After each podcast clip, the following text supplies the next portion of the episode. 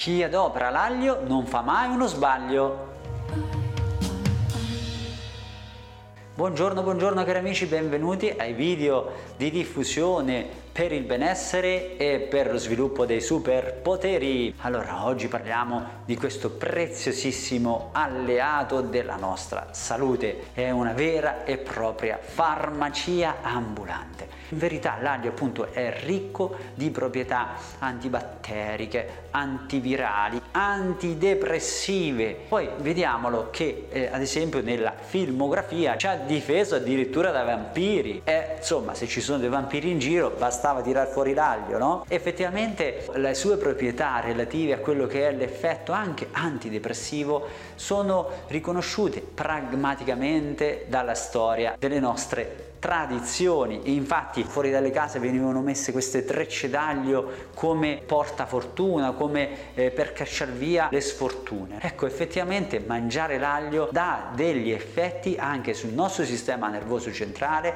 in senso di rilassamento, di neurosedazione. Quindi si può attribuire all'aglio veramente una moltitudine di effetti. Quindi uno sul nostro umore, due come capacità di stimolo, diciamo delle difese rispetto a virus a batteri. Poi è anche un forte fluidificante, quindi fa bene anche per il discorso pressorio, tende ad abbassare la pressione, tende a far circolare meglio il sangue. Insomma, sono proprietà che si potrebbero annoverare su diversi farmaci. Chiaro, non è un farmaco, eh? però lo possiamo considerare una farmacia ambulante.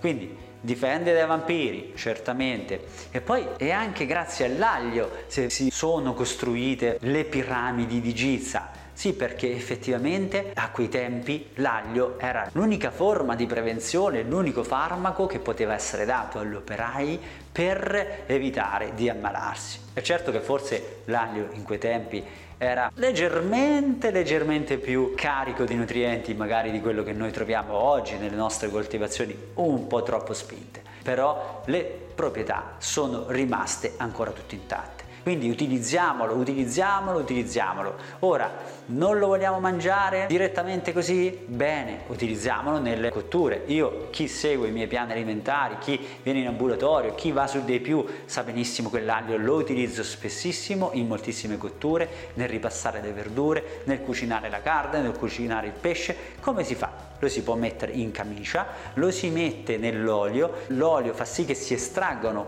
per mezzo lipidico le sostanze contenute nell'aglio che passeranno nell'olio e andranno nell'alimento, quindi una parte di queste certamente le ritroveremo. Ora non è come mangiare l'aglio intero, non è come mangiare l'aglio direttamente, sicuramente non è come mangiare l'aglio crudo, c'è chi si mangia intero eh, con eh, chiaramente quelle più piccoline rivestito, eh, dovrebbe comunque passare nello stomaco e arrivare all'intestino intatto in maniera tale da non eh, poi eh, fare quell'effetto insomma poco gradito a livello di, del nostro alito eh, dovrebbe essere più contenuto però insomma sono pratiche un pochettino, un pochettino particolari e se vogliamo estreme ad alcuni comunque piace però si può utilizzare e si dovrebbe utilizzare comunemente nelle nostre cucine andandolo semplicemente a soffriggere quando andiamo a preparare i nostri piatti. Beh, l'unico inconveniente dell'aglio è che capiremo veramente chi sono i veri amici.